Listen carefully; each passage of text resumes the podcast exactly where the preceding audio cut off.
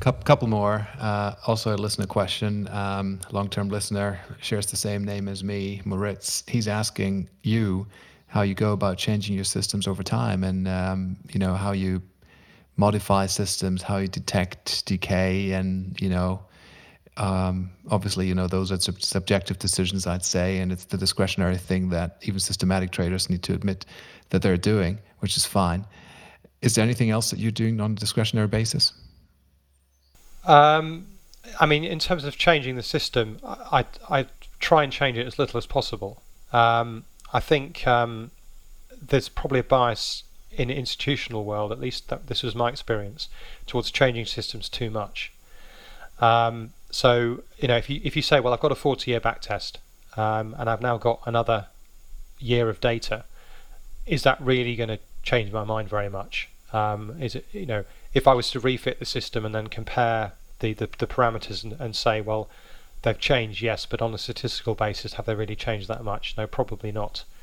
Um, th- so ideally, I'd only be changing the system probably when I was introducing something new into it. So if I have a new new kind of trading rule or a new instrument, that that obviously means that the capital has to be redeployed.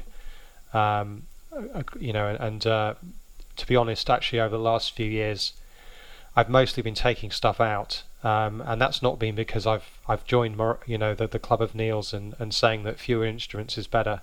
Um, it's it's been exogenous things like um, you know the, the, the fees on market data being increased, as, as, an individual trader, I was couldn't justify paying the higher fees.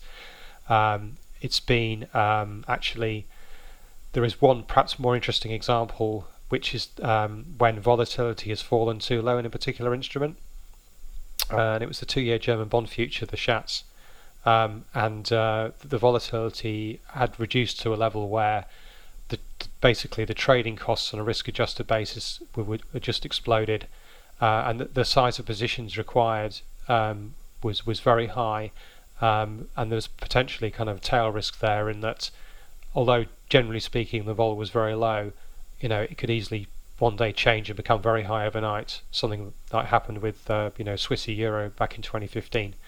Um, so I decided to to remove that uh, instrument from my system until the, the vol had recovered to a, a level. Um, and that, that I'd call that a kind of semi kind of discretionary decision in that um, you know I, it's not like I have in my system a, an automatic kind of logic saying if vol is less than x then you know position equals zero.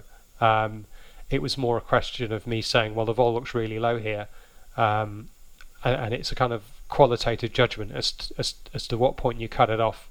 Um, but but I think once that judgment's been made, then then you do essentially have a trading rule um, because I, I, was I said right, you know if if any instrument goes below this vol level, I'm going to remove it from my system, um, and I'm not going to introduce it until the vol goes back above you know a, a higher level.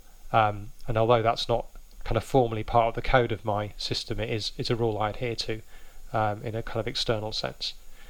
Um, I have a couple of times had to um, dial back my exposure in, in markets because the the margin uh, requirements increased very dramatically.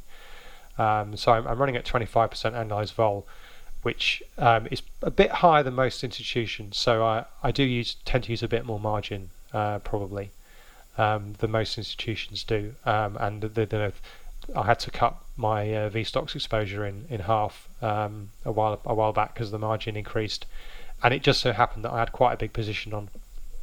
Okay, so in an ideal world, I'd have some kind of fancy optimization uh, that that knew about margin levels and and re- redeployed capital in the most efficient way.